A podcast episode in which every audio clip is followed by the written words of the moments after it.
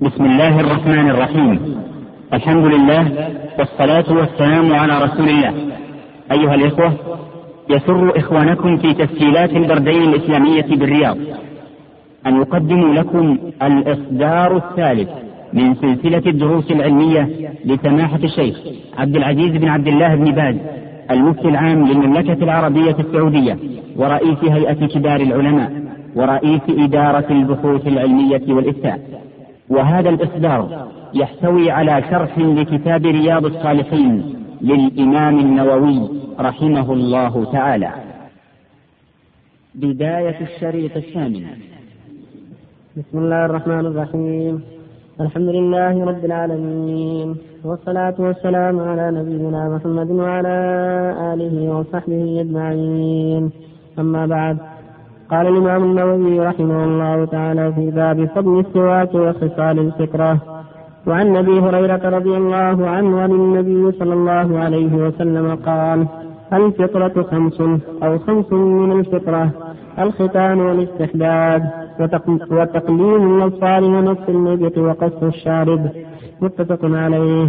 وعن عائشة رضي الله عنها قالت قال رسول الله صلى الله عليه وسلم عشر من الفطرة قص الشارب وإعطاء اللحية والسواك واستنشاق الماء وقص الشارب وغسل البراجم ونفس اللبط وحلق العانة وانتقاص الماء. قال الراوي ونسيت العشرة إلا أن تكون المضمضة. قال وكيل وهو أحد رواته. انتقاص الماء عن الاستنجاء رواه مسلم. وعن ابن عمر رضي الله عنهما عن النبي صلى الله عليه وسلم قال وحف الشوارب وأكل اللحى متفق عليه. اللهم صل على رسول الله كذلك اما بعد هذه الاحاديث التي تتعلق بالفطره خصال الفطره يعني خصال السنة التي فطر الله عليها العباد وشرع لها سبحانه وتعالى وجعل استحسانها مخطوطه في العقول تشهد بحسنها العقول الصحيحه كما جاء في السنة عن رسول الله عليه الصلاه والسلام تقدم من ذلك احاديث كثيره في السواك وهنا حديث ابي هريرة رضي الله عنه يقول الفطرة خمس الختان والاستحداد قصد السالم قلب الاظفار ونفخ الابار كلها من الفطره مما فطر الله العباد على استحسانها وفضلها وجاءت بها السنة عن النبي صلى الله عليه وسلم. الختان وخذ القلفة التي في طرف الذكر من الصبي. وقلفة في طرف في فرج المرأة من الجلد صغيرة في على الفرج كان يقال لها ختان قطر هذه الجلدة يقال لها ختان وقد ذهب بعض أهل العلم إلى سنه إلى أنها واجبة لأن هذا الختان واجب والأكثرون على أنه سنة مؤكده في حق الرجال والنساء ولكن في حق الرجال أوجب وأكد. والاستحجاج خلق العانه من الحديد يونس هذا هو الأفضل. وإذا اخذ العانه بغير الحديد بشيء من أدوية فلا بأس. كذلك قص الشارب سنة والمزفر نصف الإبط كلها من احسن الفطره وقد وقت النبي صلى الله عليه وسلم في ذلك أربعين ليلة. وقت في قص الشارب والمظهر نفس الإبط وحرق العانة ألا يترك أكثر من أربعين ليلة. رواه مسلم في الصحيح هذا يدل على أن السنة والعناية بهذه الأشياء والحرص على تعاطيها طاعة لله ورسوله وأخذ بالسنة وسارا عليها. في حديث عائشة الفطرة أخذ من الفطرة قص الشارب وإيفاء اللحية والسواك قص الشارب قول الأظفار نتف الإبط حلق العانة قص البراجم يعني المفاصل قص اليدين والرجلين عند الوضوء وانتقاص الماء يعني الاستنجاء قال الراوي ونشد العاشرة أن تكون المنظرة والصواب أنها ختان العاشرة الختان كما تقدم في حديث أبي هريرة. فقص الشارب وإعفاء اللحى من الفطرة وهو مع ذلك واجب. لأن الرسول أمر بذلك أمر بإعفائها وقص الشارب فمن الفطرة فهي واجبة. كما أن الختان من الفطرة هو واجب عند جميع أهل العلم. ولهذا يقول صلى الله عليه وسلم قص الشوارب واعفوا اللحى خالفوا المشركين. قص الشوارب ووفروا اللحى خالفوا المشركين. من الشوارب اللحى خالفوا المجوس قص الشوارب واجب وإعفاء اللحية وتوفيرها واجب. لكن يجوز بقاء الشارب إلى أقل من أربعين. لا يجوز الأربعين ليلة. أما اللحية فلا السنة منها بل يجب إحياؤها توفيرها وإبقاؤها ولا يجوز الأخشى منها. أما الشارع فإنه قص والإحساء والأظهر كذلك نتف الإبط حلق العانة كل هذه من السنن. ونتف الإبط أفضل وإن أخذه من النطف فلا بأس. حلق العانة في البيوت أفضل وإن أخذها بالمقص أو بالدواء فلا بأس. المهم إزالتها هذا هو السنة. وفق الله جل الله تقليم الأظافر لها حد لا يترك أكثر من غيره يجب يؤخذ قبل أربعين لا يترك من غيره ويكون الذكر ويقول هذا ما زاد عن قبض اليد هذا هذا غلط. يسألها مرة هذا يروى أن الأمر كان يفعل في الحج والعمرة يأخذ ما زاد على قبضه لكن يقولون مثل شهادة رضي الله عنه. خالف في السنة. شهادة غير غير مصيب والصواب مو بحديث يروى عن الأمر بفعله وأما قص الانسان ياخذ من لحيته هذا حديث ضعيف غير صحيح. ما كان ياخذ منها عليه الصلاة والسلام. بل كان يعطيها ويوفرها عليه الصلاة والسلام. لا ما لا ما لا حد ما لا فهم معين رواية تحت الله أحفظ الشوارب من أخذها يعني يعني أخذ أخذ جيد قص قص جيد. من حلق قص ما في قص قوي. الحلقة ليس من السنة. لا لا حلقة تركها ولا السنة القص الختان بالنسبة للنساء إذا تيسر إذا تيسر خاتم التسهل أو خاتم يسهل فلا سنة.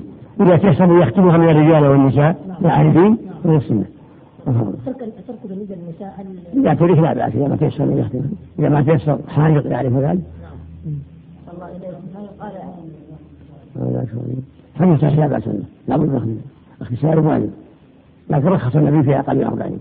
الله إليك لا يقال إن الختان واجب. قول جميع أهل العلم. قول جميع أهل العلم. يروى بعض الأحاديث. لما قال لما أسلم بعض الكفار قال له النبي ألقى عنها شعركم واختتم لكن الأشهر أنها سنة. لأن الرسول صلى الله عليه وسلم ما أمر أن يسلموا أن يختتموا كلهم. بل على أنها سنة. عدم الاختتام لا يكون فيه مشابهة للمسلمين؟ لا ما في مشابهة. بعض المسلمين يختم. اليهود تختم. طيب شيخ هذا بمعنى التحريم من يتعدى أكثر من شهرين أو ثلاثة يترك أظافره وعانته. ما يجوز. أكثر من ما يجوز. الله الذي يشاء نعم.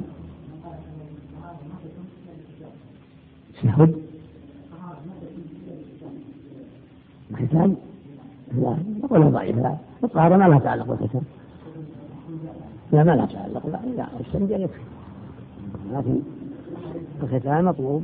إما إذا الوجود بين السدة المؤكدة بسم الله الرحمن الرحيم. الحمد لله رب العالمين والصلاة والسلام على نبينا محمد وعلى آله وصحبه أجمعين. أما بعد قال الإمام النووي رحمه الله تعالى باب تأكيد وجوب الزكاة وبيان فضلها وما يتعلق بها. قال الله تعالى وأقيموا الصلاة وآتوا الزكاة.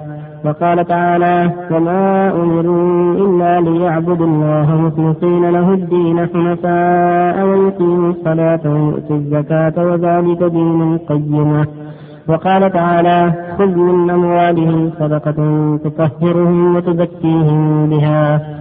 وعن ابن عمر رضي الله عنهما أن رسول الله صلى الله عليه وسلم قال بني الإسلام على خمس شهادة أن لا إله إلا الله وأن محمدا عبده ورسوله وإقام الصلاة وإيتاء الزكاة وحج البيت وصوم رمضان. متفق عليه. وعن طلحة بن عبيد الله رضي الله عنه قال جاء رجل إلى رسول الله صلى الله عليه وسلم من أهل نجد سائر الرأس نسمع دني صوته ولا نفقه ما يقول حتى دنا من رسول الله صلى الله عليه وسلم فإذا هو يسأل عن الإسلام فقال رسول الله صلى الله عليه وسلم خمس صلوات في اليوم والليلة قال هل علي غيرهن قال لا إلا أن تطوع. فقال رسول الله صلى الله عليه وسلم وصيام شهر رمضان قال هل علي غيره؟ قال لا إلا أن تطوع قال وذكر له رسول الله صلى الله عليه وسلم الزكاة. فقال هل علي غيرها؟ قال لا إلا أن تطوع فأدبر الرجل وهو يقول والله لا أزيد على هذا ولا أنقص منه. فقال رسول الله صلى الله عليه وسلم أفلح إن صدقه. متفق عليه. وعن ابن عباس رضي الله عنهما أن النبي صلى الله عليه وسلم بعث معاذ رضي الله عنه إلى اليمن فقال ادعهم إلى شهادة أن لا إله إلا الله وأني رسول الله فإنهم أطاعوا لذلك فأعلمهم أن الله تعالى افترض عليهم خمس صلوات في كل يوم وليلة. فإن أطاعوا لذلك فأعلمهم أن الله افترض عليهم صدقة تؤخذ من أغنيائهم وترد على فقرائهم. متفق عليه. الحمد لله وصلى الله وسلم وعلى آله وأصحابه ومن اهتدى به أما بعد هذه الآيات الكريمات والأحاديث الصحيحة النبوية النبي صلى الله عليه وسلم كلها تتعلق بالزكاة. تقدم ما يتعلق بالصلاة وهي عمود الإسلام الاعظم بعد الشهادتين وهذا يتعلق بالزكاة. الله جل وعلا بعث الأنبياء بالإسلام. وجعل لهم شرائع. وكل جعل لهم شريعته من هذا وبعث خاتمهم محمد صلى الله عليه وسلم وافضلهم وإمامهم وخاتمهم. بعثه بالإسلام وبشريعه خاصة هي اكمل الشرائع. وأتمها. بعثه بالتوحيد والإخلاص لله والإيمان به سبحانه وأنه رب العالمين. وأنه إله الحق. لا يستحق عباده سواه. والإيمان برسوله محمد عليه الصلاة والسلام مع الإيمان بالصلاة وأنها فرض وأن خمس صلوات اليوم والليلة وهكذا الزكاة. فرضها الله على عباده. وهي ركن من اركان الاسلام الخمسة. وهي حق المال. في أموال معدودة مخصوصة. في النقود من الذهب والفضة. ما يقوم مقامها من العمل. وفي الحبوب والثمار. وفي بهيمة الأنعام من الإبل والبقر والغنم. السائمة الراعية كل هذه فيها الزكاة. وفي عروض التجارة وما المعدة في البيع فالله جعل فيها الزكاة. فكان من أركان الإسلام الخمسة والرابع من أركان الإسلام صيام رمضان. والخامس حج بيت الله. الحرام فالإسلام بني على هذه الخمس. شهادة أن لا إله إلا الله وأن محمدا رسول الله وإقام الصلاة وإيتاء الزكاة وصوم رمضان وحج البيت والله يقول سبحانه وأقيموا الصلاة وآتوا الزكاة وأطيعوا الرسول لعلكم ترحمون. قال سبحانه فإن تابوا وأقاموا الصلاة وآتوا الزكاة فخلوا سبيلهم فإن تابوا وأقاموا الصلاة وآتوا الزكاة فيدخلون في الدين. قال تعالى وما أمروا إلا أن يعبدوا الله مخلصين له الدين حنفاء ويقيموا الصلاة ويؤتوا الزكاة. نبه على أن الصلاة لأنها أعظم الأمور توحيد الله وإيمان بالرسول صلى الله عليه وسلم ثم الصلاة ثم الزكاة. هذه أهم الأركان الخمسة أهمها ومتى قام العبد بهذه الأركان قام بالبقية متى قام بالتوحيد والإخلاص لله والإيمان بالرسول صلى الله عليه وسلم وأقام الصلاة وأدى الزكاة فإنه يؤدي البقية لأن إيمانه بالله ورسوله وإيمانه بما فرض الله من الصلاة والزكاة يدعوه إلى أن يؤدي البقية. ولهذا جاء في النصوص الكثيرة الاقتصار على الشهادتين والصلاة والزكاة. لأن الإيمان بهذه الثلاث إيمان بالجميع. يدعو صاحبه إلى أن يؤمن بكل ما شرع الله وبكل ما أمر الله به ورسوله. وفي الحديث ويقول جل وعلا خذ من أموالهم صدقة تطهرهم وتزكيهم بها فالزكاة كلهم لأموالهم والزكاة كلهم لأموالهم. وطعمة لإخوانهم الفقراء والمحاضين ويقول النبي في الحديث ابن عمر بني على خمس يعني على خمس دعائم شهادة أن لا إله إلا الله وأن محمدا رسول الله وإقام الصلاة وإيتاء الزكاة وصوم رمضان وحج البيت. هذه دعائم مسألة وأركان خمسة.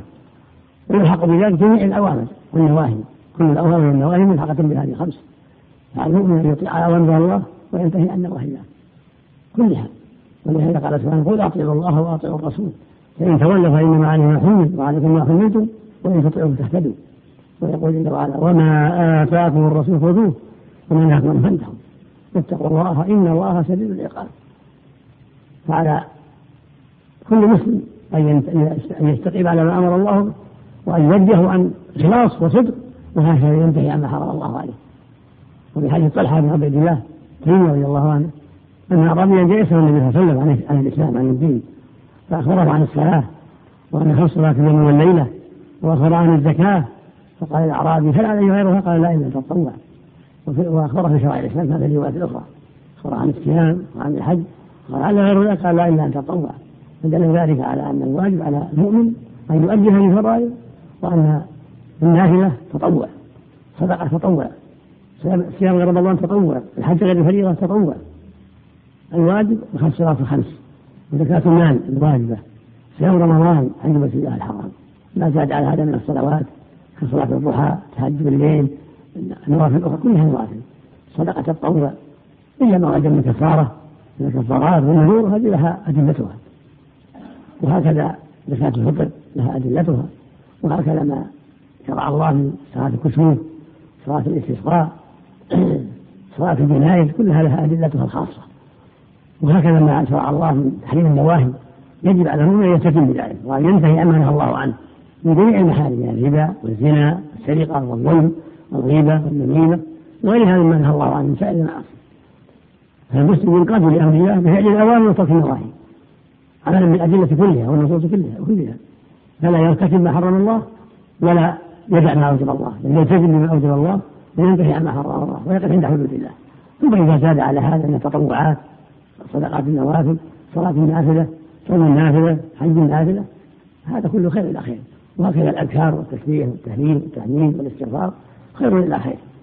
فالمؤمن يتزود بكل خير ويسابق إلى الخيرات ويسارع إلى أنواع الخير حتى يزداد فضله وأجره وحتى ترتفع منزلته في الآخرة في دار السلام كل زاد العبد الخير زاد الله له في الأجر. هل جزاء الإحسان إلا الإحسان؟ فتزود من التقوى فيه خير العظيم وتزودوا فإن خير ذلك التقوى والتقوى يا أولي الألباب. نسأل الله جميع التوفيق والهداية وصلى الله وسلم على نبينا محمد وعلى آله وأصحابه.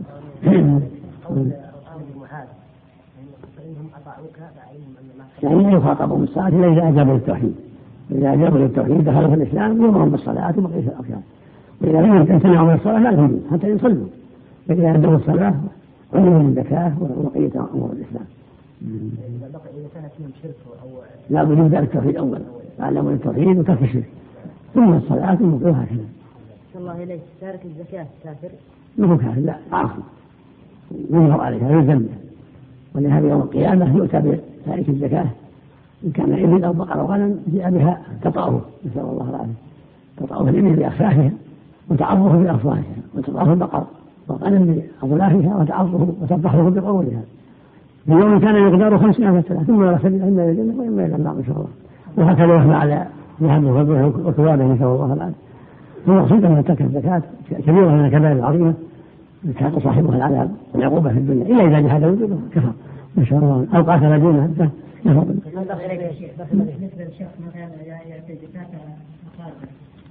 إذا كان إذا كان فقراء لا بأس لكن الصورة رؤيا يعطي إخوته العنان إخوانه مثل الفقراء المعروفون وأولادها الله إليك. قتال أبي بكر لهم. ما يدل على كفرهم لما قاتلوا دونها لأن من قاتل دونها فقد جحدها لما قاتلوا عوقبوا أما من لم يجهد يعاقب. من داخله هو شطر ماله يعاقب ولا يكفر. الذين يجون المساجد من الزكاة. لا الزكاة لا لا يمنع في المساجد كانوا يحتاجون ولا يعطي صافي أموال أخرى. قول لو منعوا من العقاب إذا قاتلت فلا كانوا يقاتلون لكن لا يكفرون. إلا إذا قاتلوا دونها فقتال دونها علامة على جحدها نسأل الله العافية نعم. نعم. أي ملك؟ إذا كان مالك واحد بضم إذا كان مالك واحد بضم إذا كان مالك واحد لها أربعين من الغنم في مكة وأربعين في المدينة وأربعين في جدة وأربعين ريال يضم بعضها إلى بعض. إذا كانت راعية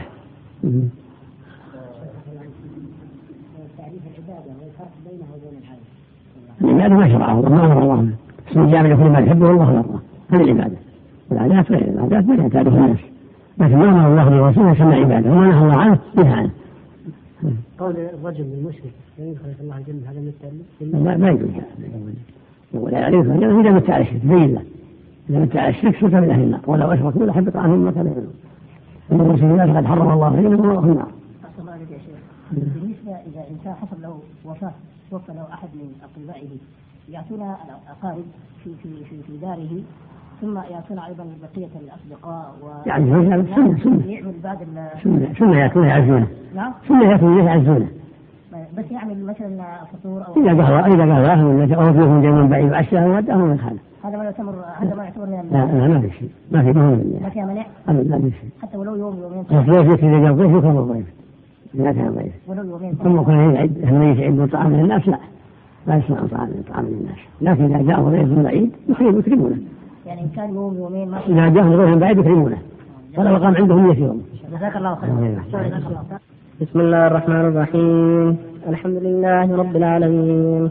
والصلاة والسلام على نبينا محمد وعلى آله وصحبه أجمعين. أما بعد قال الإمام النووي رحمه الله تعالى في باب تأكيد وجوب الزكاة وبيان فضلها وما يتعلق بها. وعن ابن عمر رضي الله عنهما قال قال رسول الله صلى الله عليه وسلم أمرت أن أقاتل الناس حتى يشهدوا أن لا إله إلا الله وأن محمدا رسول الله ويقيموا الصلاة ويؤتوا الزكاة فإذا فعلوا ذلك عصموا مني دماءهم وأموالهم إلا بحق الإسلام وحسابهم على الله متفق عليه. وعن أبي هريرة رضي الله عنه قال لما توفي رسول الله صلى الله عليه وسلم وكان أبو بكر رضي الله عنه وكفر من كفر من العرب.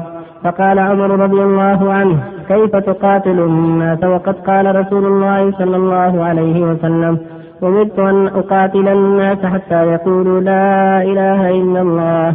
فمن قالها فقد عصم مني ماله ونفسه إلا بحقه وحسابه على الله. فقال أبو بكر والله لو قاتلن من فرق بين الصلاة والزكاة فإن الزكاة حق المال. والله لو منعوني عقالا كانوا يؤدونه إلى رسول الله صلى الله عليه وسلم لقاتلتهم على منعه. قال عمر رضي الله عنه فوالله ما هو إلا أن رأيت الله قد شرح صدر أبي بكر للقتال فعرفت أنه الحق. متفق عليه. وعن أبي أيوب رضي الله عنه أن رجلا قال للنبي صلى الله عليه وسلم اخبرني بعمل يدخلني أو يدخلني الجنة. قال تعبد الله لا تشرك به شيئا وتقيم الصلاة وتؤتي الزكاة وتصل الرحم. متفق عليه. الحمد لله وصلى الله وسلم على وعلى آله وأصحابه ومن اهتدى بهم أما بعد هذه الأحاديث أيضا تعلق بالزكاة وبقية شرائع الإسلام. تقدم أن الله جل وعلا خلق الخلق ليعبدوه. وبعث الرسل بذلك عليهم الصلاة والسلام. وأرسل خاتمهم وأرسله نبينا محمد عليه الصلاة والسلام بذلك بالإسلام الذي هو توحيد الله وطاعته واتباع شريعته. فالأساس هو توحيده والإخلاص له والإيمان به وبرسله. وبالأخص خاتمهم وأفضلهم نبينا محمد عليه الصلاة والسلام. فإذا آمن بذلك أمن بقية الشرائع وألزم بقية الشرائع من صلاة وغيرها والزكاة حق المال وهي أحد أركان الإسلام الخمسة. فيجب على من أسلم ودخل في الإسلام يلتزم بها كما يلتزم بالصلاة وصيام رمضان وحج البيت. ولهذا سبق بالحديث يقول صلى الله عليه وسلم بني الإسلام على خمس يعني خمس دعائم. شهادة أن لا إله إلا الله وأن محمدا رسول الله وإقام الصلاة وإيتاء الزكاة وصوم رمضان وحج البيت. ولما توفي النبي صلى الله عليه وسلم وارتد من العرب بعضهم كذب بنبوة محمد صلى الله عليه وسلم وارتد. وبعضهم لم يكذب لكن امتنع من الزكاة. قال كنا يؤديها لمحمد فلما توفي ما يؤديها. فقتلهم الصديق والزمهم بذلك. وقال والله منعوني عقالا في رواية عناقا لم يؤدوها من لا لقاتلتم على منع ذلك.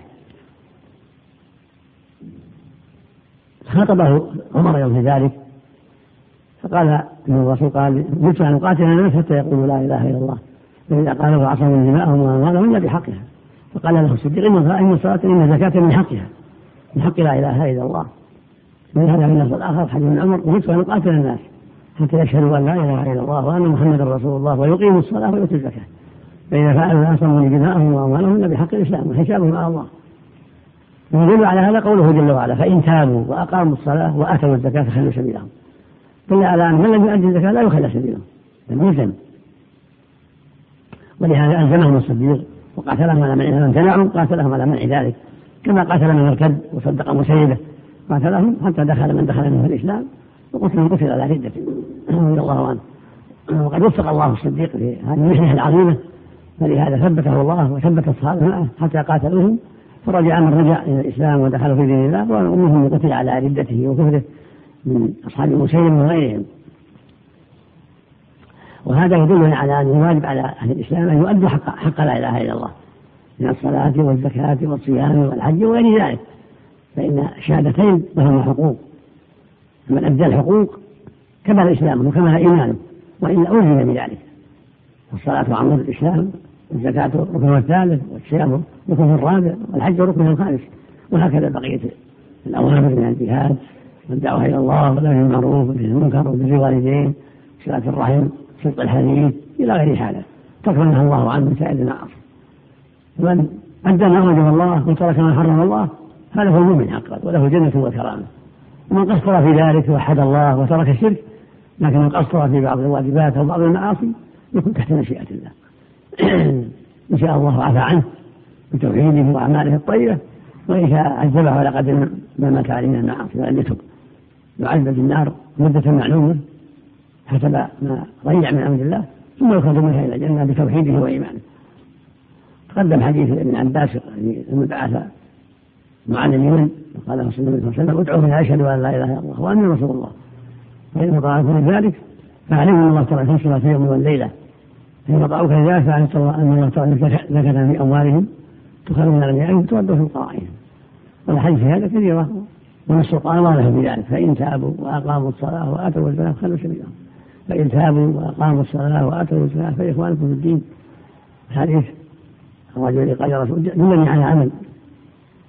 يدخل به الجنة قال تعبد الله لا تشرك نفسه شيئا وتقيم الصلاة وتؤتي الزكاة وتصوم رمضان. إلا بالأخذ وتصوم الرحم. هذه كلها من أسباب دخول الجنة. هكذا حديث معاذ لما سأل قال دلني على عمل؟ دلني على عمل؟ وادخل به الجنة وأنجو به من النار. قال قد سألت عن عظيم. وإنما يسير من يسره الله عليك تعبد الله. ولا تشرك شيئا وتقيم الصلاة وتؤتي الزكاة وتصوم وتحج بيتك. بإحسان سبيلا. ثم قال ألا أدلك على ضد الخير الصوم منه وصدقة تطوع الخطيئة تسوى النار. وصلاة الرجل في جوف الليل. ثم تلا قوله تعالى كفى بها فلا جنوب وما إلى راجل يدعون ربهم خوفا وطمعا ومما رزقناهم ينفقون فلا تعلم نفس ما أخرج من قرة أعين. جزاء بما كانوا يعملون. ثم قال ألا على أخرج ناس الأمر؟ وعبوده فالإسلام قلت بلى يا رسول الله. قال رأس من الإسلام وعبده الصلاة وهي السلام هي جهاد في سبيل الله.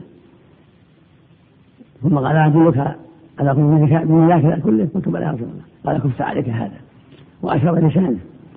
قلت يا رسول الله وإنا لم خير الناس كالنوم قال نعم. قال إن إن عند الله إن الله إن وقال أدلك على كف عليك لسانك قال وإن لم قال وهل يكب الناس في النار قال صلى الله عليه وسلم وهل يكب الناس في النار على وجوههم أو قال على مناخرهم إلا حصائد ألسنتهم فالواجب على المؤمن أن يحذر جميع ما حرم الله وأن يستقيم على كل ما أوجب الله. هذا هو طريق السعادة طريق الجنة طريق الجبع. فإذا قصر في شيء من ذلك بأن ضيع بعض الواجبات أو أو ركب بعض المحرمات صار ناقص الإيمان ضعيف الإيمان فيكون تحت مشيئة الله. كما قال جل وعلا إن الله ما يغفر ويغفر ما دون ذلك لمن يشاء. يعني مثلا المعصية لم يتب كما كيف يموت على الزنا أو على شرب الخمر أو على عقول الوالدين أو على غيبة النميمة أو على غير هذا من المعاصي يكون تحت مشيئة الله. إن شاء الله عفى عنه بأعماله الطيبة وإيمانه وتقواه وتوحيده. وإن شاء عاقبه على قدر الجريمة التي مات عليها بالنار. المدة التي تقتضيها حكمته سبحانه وتعالى. ثم بعد التضخيم في النار يخرجه الله من النار. إلى الجنة. والعصاة الذي من النار يقال في نهر الحياة. يقال في نهر يقال في نهر الحياة. ينبت فيه كما تنبت الحبة من حمل الشيء فإذا تم خلقهم أدخلهم الله الجنة. هذه عقيدة أهل السنة والجماعة في أمر العصاة. خلاف الخوارج والمعتزلة. العصاة عند المعتزلة والخوارج يخلدون في النار. وقولهم باطل. أهل السنة والجماعة يقول لا. إذا دخلوا النار لا يخلدون يعذبون على قدر معاصيهم. ثم بعد التطهير والتمهيد يخرجهم الله من النار. إلى الجنة هذا هو قول أهل السنة والجماعة وهو دلت عليه الأدلة الشرعية والأحاديث الصحيحة. عن رسول الله عليه الصلاة والسلام. وفق الله الجميع الله لا إله إلا الله إليك. من قال بمنع الزكاة. أن الزكاة لا تؤدى إلا للرسول صلى الله عليه وسلم. ما يكون متأولا؟ يعلم يعلم يعلم في نصر يقاتل. إذا قاتل وإن هداه الله تخرج الزكاة غصبا عليه. ويعز من المال كما في حديث البهيم أخي وإن أخذها وشطر ماله. عزة من عزلات ربنا. لكن إذا قاتل يقاتل. كما فعل أهل جدة إذا قاتلوا قاتلهم الصديق رضي الله عنه. أما إذا لم يقاتل مقدورا عليه يلزم لم يؤخذ منها رغم عنه. نعم. قول النبي صلى الله عليه وسلم تؤخذ من أغنيائهم تعطى لفقرائهم. يدل على أن عدم إخراجهم من تلك البلاد إلى بلدة أخرى الفقراء نعم الفقراء كلهم. لكن لكن أهل البلد أولى فقراءه أولى. إذا أحتاجوا وإذا أغناهم الله ينقل بلاد أخرى فأهل البلد فقراءه أولى بزكاتها لكن إذا أغناهم الله أو صار زايدة يخرج بسم الله الرحمن الرحيم. الحمد لله رب العالمين. والصلاة والسلام على نبينا محمد وعلى آله وصحبه أجمعين. أما بعد. قال الإمام النووي رحمه الله تعالى في باب تأكيد, وجوب الزكاة وبيان فضلها وما يتعلق بها. وعن أبي هريرة رضي الله عنه أن أعرابيا أتى النبي صلى الله عليه وسلم فقال يا رسول الله دلني على عمل إذا عملته دخلت الجنة. قال تعبد الله لا تشرك به شيئا. وتقيم الصلاة وتؤتي الزكاة المفروضة وتصوم رمضان. قال والذي نفسي بيده لا أزيد على هذا. فلما ولى قال النبي صلى الله عليه وسلم من سره أن ينظر إلى رجل من أهل الجنة فلينظر إلى هذا. متفق عليه. وعن جرير بن عبد الله رضي الله عنه قال بايعت النبي صلى الله عليه وسلم على إقام الصلاة وإيتاء الزكاة والنصح لكل مسلم متفق عليه. وعن أبي هريرة رضي الله عنه قال قال رسول الله صلى الله عليه وسلم ما من صاحب ذهب ولا فضة لا يؤدي منها حقها إلا إذا كان يوم, يوم القيامة صفحت له سفايح من النار. فأحمي عليها في نار جهنم فيكوى بها جنبه وجبينه وظهره كلما بردت كلما بردت عيدت له في يوم كان مقداره خمسين ألف سنة حتى يقضى بين العباد فيرى سبيله إما إلى الجنة وإما إلى النار قيل يا رسول الله فالإبل قال ولا صاحب إبل لا يؤدي منها حقها ومن حقها حلبها يوم بردها إلا إذا كان يوم القيامة بطح لها بقاع. بطح لها بقاع قرقر أوفر ما كانت لا يفقد منها فصيلا واحدا تطعه بأخفافها وتعض وتعضه بأفواهها كلما مر عليه أولى رد عليه أخراها في يوم كان مقداره خمسين ألف سنة حتى يقضى بين العباد فيرى سبيله إما إلى الجنة وإما إلى النار.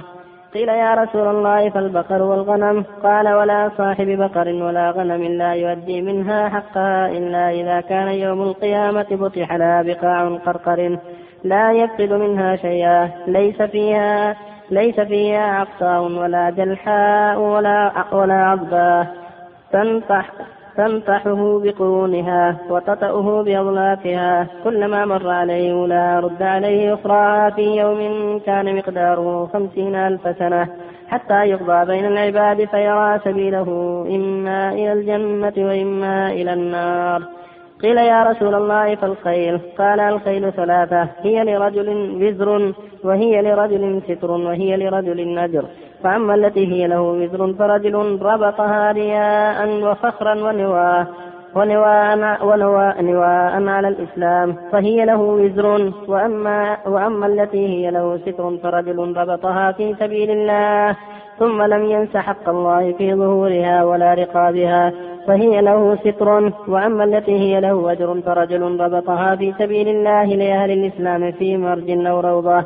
فما أكلت من ذلك المرج أو الروضة في شيء من شيء إلا كتب له عدد ما أكلت حسنات وكتب له عدد ما عدد أرواحها وأبوالها حسنات ولا تقطع طولها. فاستنت شرفا أو شرفين إلا كتب الله له عدد آثارها وأوراثها حسنات. ولا مر بها صاحبها على نهر فشربت منه ولا يريد أن يسقيها إلا كتب الله له عدد ما شربت حسنات. قيل يا رسول الله فالحمر؟ قال ما أنزل علي في الحمر شيء إلا هذه الآية الفاذة الجامعة. فمن يعمل مثقال ذرة خيرا يره ومن يعمل مثقال ذرة شرا يره. متفق عليه وهذا لفظ مسلم. بسم الله الرحمن الرحيم الحمد لله وصلى الله وسلم على رسول الله وعلى آله وأصحابه من اهتدى به أما بعد هذه الأحاديث الثلاثة كلها تتعلق بالزكاة. تقدم آيات وأحاديث الزكاة. والزكاة ركن من أركان الإسلام الخمسة. وهي ركن ثالث من أركان الإسلام. كما في قوله صلى الله عليه وسلم بني الإسلام على خمس شهادة أن لا إله إلا الله وأن محمدا رسول الله وإقام الصلاة وإيتاء الزكاة وصوم رمضان وحج البيت. الواجب على أهل الإسلام أداؤها كل من كان عنده مال يجب عليه يؤدي الزكاة على حسب الأنصبة الشرعية التي بينها السنة بينها الرسول عليه الصلاة والسلام.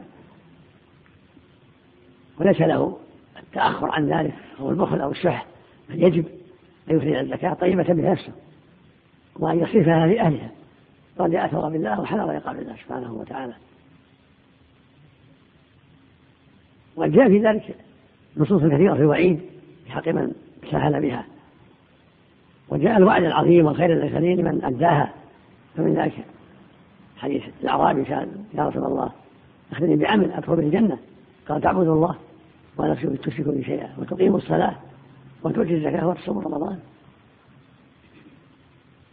في الأرض الآخرة وعلمه شرائع الإسلام. فقال والذي بعثك بالحق لا أزيد ولا أنقص.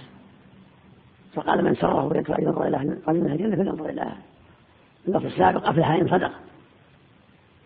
فالإنسان إذا صدق في أداء فرائض الله وترك محارم الله فقد أفلح. الرسول علمه الفرائض ولعله ذاك الوقت لم يفرض الحج سأله قبل فرض الحج. فإذا التزم الإنسان بشرائع الإسلام وابتعد عن منافيه فقد أفلح وله الجنة. وإن انتقص شيء مما أوجب الله عليه أو شيء مما حرم الله عليه. على وجه لا يكفر به صار تحت مشيئة الله. إن شاء الله غفر وإن شاء عذبه على قدر انتقاصه مما أوجب الله عليه. كما قال سبحانه في هذه سورة النساء إن الله لا يغفر ما يشرك به ويغفر ما دون من يشاء في آيتين من هذه السورة. بين سبحانه أن الشرك لا يغفر وأن ما فعل ما دون من المعاصي فهو تحت المشيئة. فالواجب على المكلف من الرجال والنساء الحذر وأن يؤدى فرائض الله عن إخلاص وصدق وأن يبتعد عن محارم الله عن إخلاص وصدق وأن يحذر التساهل في ذلك. وفي حديث ثاني عن جرير بن عبد البجلي رضي الله عنه وبايعت النبي صلى الله عليه وسلم بايعتني عاهدت النبي على إقام الصلاة وإيتاء الزكاة والنصح لكل مسلم. هذا يدل على أيضا شأن الزكاة والصلاة وهما ركنان عظيمان من أركان الإسلام بعد الشهادتين. ولهذا ذكرهم الله مع التوحيد في مواضع كثيرة من حافظ عليهما مع التوحيد حافظ على ما سواهما لأنهما أصول الإسلام الشهادتان والصلاة والزكاة. ولهذا قال عز وجل وما أمروا إلا أن يعبدوا الله وخلص له الدين حنفاء. ويقيموا الصلاة ويؤتوا الزكاة. وذلك دين القيمة هذا هو دين الملة الطيبة من استقام على الثلاث أدى ما سواها صام وحج وأدى بقية أمور الإسلام. لأن إيمانه بهذه الثلاث يدعوه إلى تنفيذ ما آمن به من بقية أمور الدين وترك ما حرم الله عز وجل. ومن هذا قول سبحانه فإن تابوا وأقاموا الصلاة وآتوا الزكاة فخلوا سبيلهم. فإن تابوا وأقاموا الصلاة وآتوا الزكاة فإخوانكم في الدين وأقيموا الصلاة وآتوا الزكاة وأطيعوا الرسول لعلكم ترحمون. وهكذا النصح لكل مسلم يجب المؤمن ينصح لإخوانه المسلمين. أينما كان؟ في بر أو بحر في شدة أو رخاء. أن ينصح ولا يغش في المعاملة ولا في شهادة ولا في غير ذلك. المسلم أخو المسلم ليس له أن يغشه ولهذا بايع النبي صلى الله عليه وسلم بايعه جليل يعني عاهده على أن لا على أن ينصح لكل مسلم. ويقول صلى الله عليه وسلم الدين النصيحة الدين النصيحة الدين النصيحة. يعني معاملة المسلم بغاية النصح بغاية الصدق والأمانة وعدم الغش.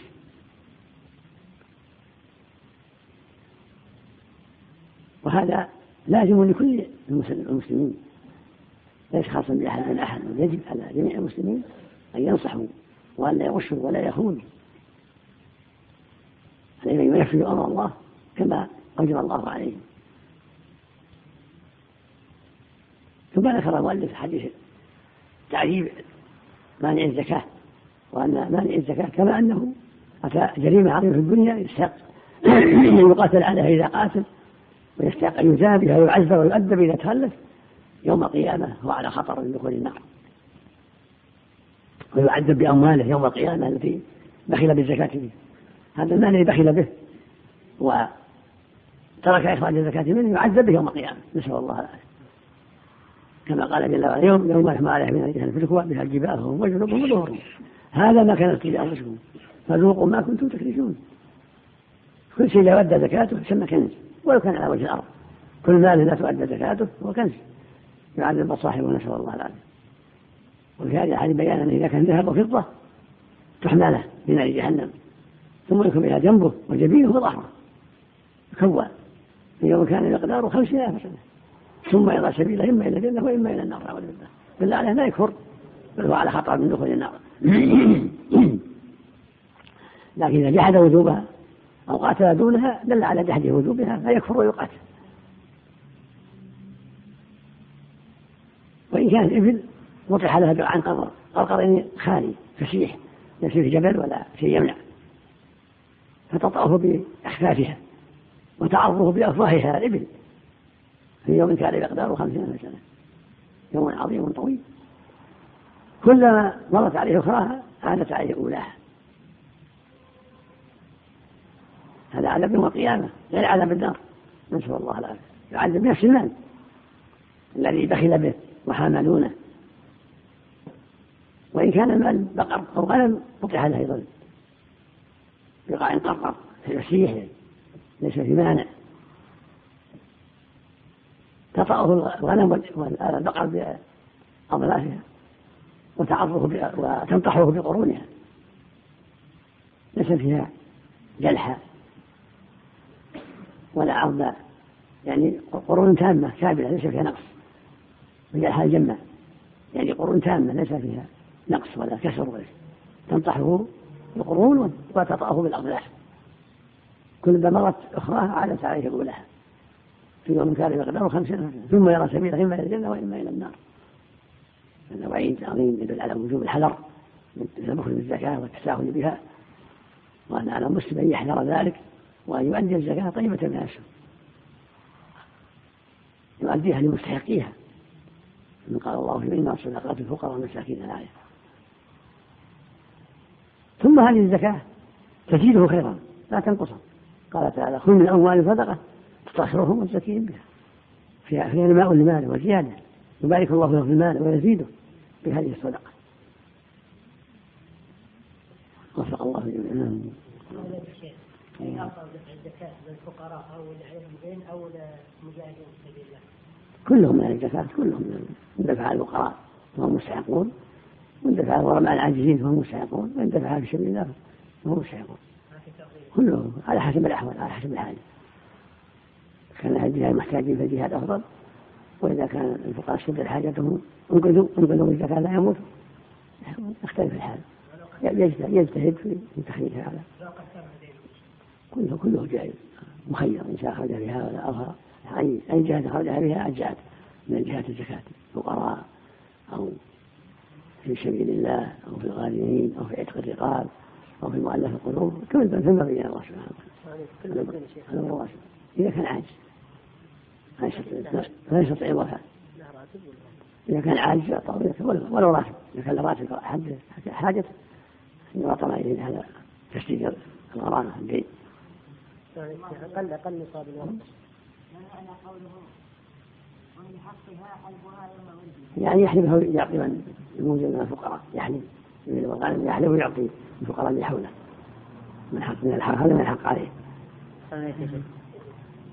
النصاب 56 ريال.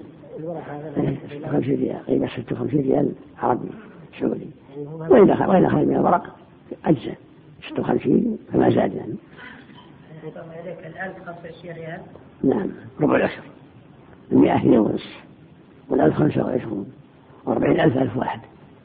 ربع العشر إذا أخرج منها كالفضة أبرز منه وأحفظ يعني كل كل مئة من الورق اثنين ونصف.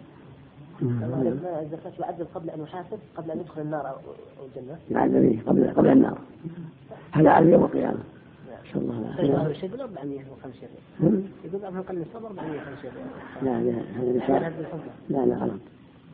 يصاب من 56 ريال قيمة من الأوراق من الدولار أو الورق الموجود لكن لو أخرج من ست خمسين فأكثر اعتبرها كالفضة طيب لأن بعضها لم يرى. كل شكة كالفضة تعتبر.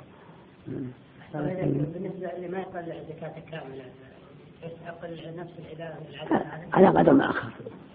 على قدر على قدر ما بخل له يناله نصيبه على قدر ما بخل له ما شاء الله. يا شيخ يخرج زكاة في رمضان السابق ولا؟ إذا عجلها ما في نفس إذا عجل إذا بعد حلت. لكن يؤخر لا يجوز له التأخير. يجب له إذا كان حلت في رجب يخرجها في رجب لا يأخر يقول هذا عاصي مثلا. ولو عاد العادة السيئة ما ما تتبع تترك. بسم الله الرحمن الرحيم. الحمد لله رب العالمين والصلاة والسلام على نبينا محمد وعلى آله وصحبه أجمعين. أما بعد قال الإمام النووي رحمه الله تعالى في باب وجوب صوم رمضان وبيان فضل الصيام وما يتعلق به. قال الله تعالى يا أيها الذين آمنوا كتب عليكم الصيام كما كتب على الذين من قبلكم. إلى قوله تعالى شهر رمضان الذي أنزل فيه القرآن هدى للناس وبينات من الهدى والفرقان. فمن شهد منكم الشهر فليصم. ومن, ومن كان مريضا أو على سفر فعدة من أيام أخر.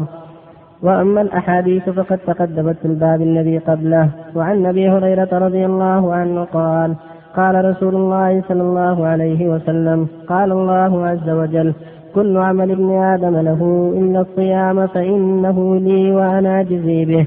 والصيام جنة فإذا كان يوم صوم أحدكم فلا يرفث ولا يصخب. فإن سابه أحد أو قاتله فليقل إني صائم.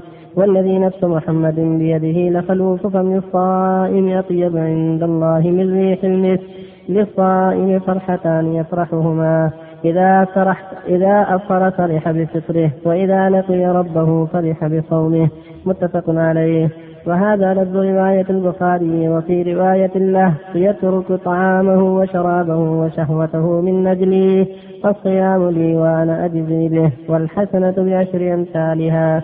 وفي رواية لمسلم كل عمل ابن آدم يضاعف الحسنة بعشر أمثالها إلى سبعمائة ضعف. قال الله تعالى إن الصوم فإنه لي وأنا أجزي به. يدعو شهوته وطعامه من أجلي للصائم فرحتان. فرحة عند فطره وفرحة عند لقاء ربه. ولخلوف ولخلوف فيه أطيب عند الله من ريح المسك وعنه رضي الله عنه أن رسول الله صلى الله عليه وسلم قال من أنفق الزوجين في سبيل الله نودي من أبواب الجنة نودي من أبواب الجنة. يا عبد الله هذا خير. ومن كان من أهل الصلاة دعي من باب الصلاة. ومن كان من أهل الجهاد دعي من باب الجهاد. ومن كان من أهل الصيام دعي من, من باب الريان. ومن كان من أهل الصدقة دعي من باب الصدقة. قال أبو بكر رضي الله عنه بأبي أنت وأمي يا رسول الله ما على من دعي من تلك الأبواب من ضرورة فهل يدعى أحد من تلك الأبواب كلها؟ قال نعم وأرجو أن تكون منهم. متفق عليه. صلى الله وسلم على رسول الله وعلى آله وأصحابه من اهتدى أما بعد هذه الآية الكريمة بيان به بيان تفضيل شهر رمضان. صيام فضيله صيام شهر رمضان. وفي هذا الحديثين ما يدل على فضل الصيام ومنزلته عند الله العظيمة. وجل وعلا اوجب على عباده عبادات وحرم عليهم أشياء. ومما أوجب عليهم سبحانه الصلاة. ثم الزكاة ثم الصيام ثم الحج. وجعلها أركانا وعمودا لدينه الإسلام عمودا ظاهرة. وأول هذه الأركان واساسها شهاده أن لا إله إلا الله وأن محمدا رسول الله. ثم فرض الله عليه الصلوات وما بعدها. فالواجب على كل مكلف أن يدخل في دين الله وأن يلتزم بالإسلام وأن يؤدي ما وجب الله في الإسلام من صلاة وزكاة وصوم وغير ذلك. والصلاة هي عمود الإسلام. من حفظها حفظ دينه ومن ضيعها فهو لما شر ثم تليها الزكاة الركن الثالث. ثم الصوم هو الركن الرابع صوم رمضان. ولهذا قال جل وعلا يا أيها الذين آمنوا كتب عليكم الصيام يفرض عليكم. كما كتب على من قبلكم كما فريض على من قبلكم. لعلكم تتقون لعلكم يعني تتقوه بهذه العبادة العظيمة وتخشوه وتقفوا عند حدوده. ثم بين هذا الشهر فقال شهر رمضان الذي أنزل فيه القرآن. هذا محل الصوم الذي أوجب سبحانه وتعالى. وهذا الشهر العظيم له فضائل ومن فضائله من صام رمضان إيمانا واحتسابا غفر له ما تقدم من ذنبه. ومن قامه إيمانا واحتسابا غفر له ما تقدم من ذنبه.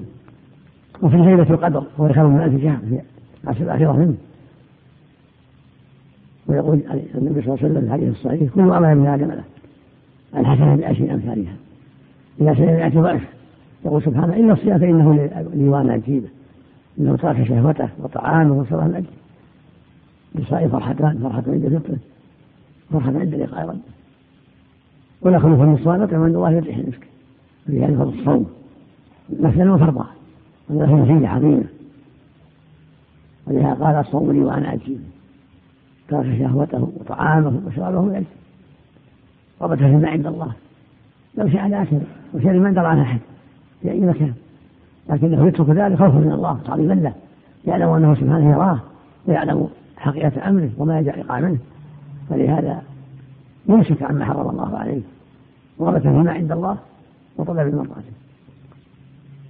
تعوض الله عن ذلك الخير العظيم الفضل الكبير في ذلك كرامة.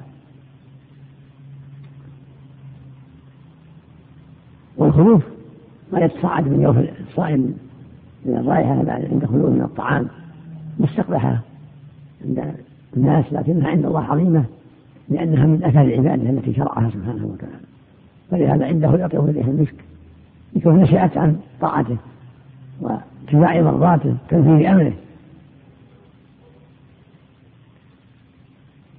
هنيئا للصوام هذا الخير العظيم لمن أخلص الله نيته ومنحه الصبر والاستقامة وصار صيامه ما لا ينبغي. ويقول صلى الله عليه وسلم صيام الجنة يعني سترة من النار حل من النار من صامه فإذا كان يوم صوم أحدكم فلا يرفث ولا يخشوا إذا كان يوم الإنسان ينتدب ما حرم الله عليه الصيام من الرفث وسائر المعاصي. رفث الجناح أجل عن زوجته مع اجتناب جميع المعاصي. فإن سابه حتى قاتله فيقول إني صائم.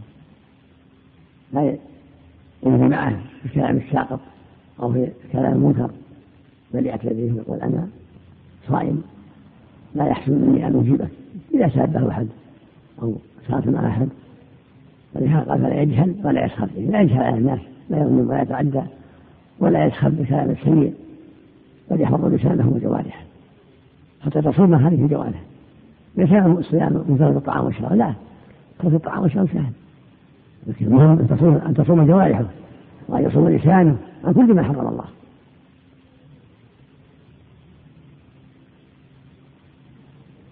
والمؤمن متى شعر بهذا الأمر صان صيامه وإذا يؤتى من غفلة وإعراضة فإذا انتبه لهذا الأمر العظيم صان صيامه وحفظه وابتعد عن كل ما ينقصه.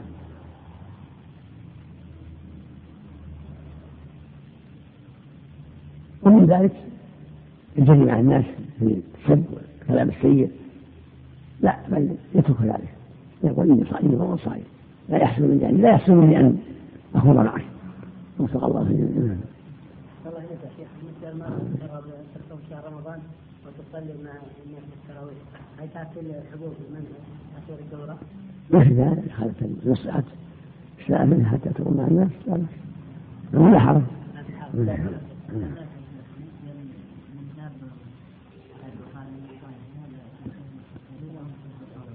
نعم. يعم. هو يعم. يعم هذا وهذا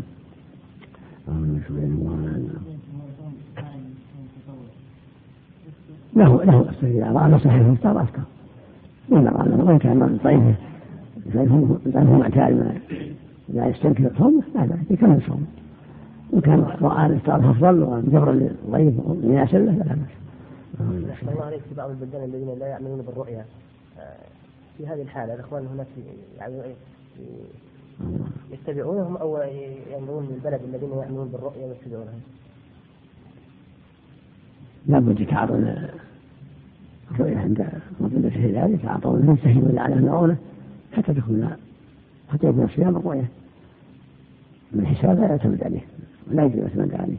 بل إذا الرؤية هو ما يكفي عندة كما قال النبي صلى الله عليه وسلم.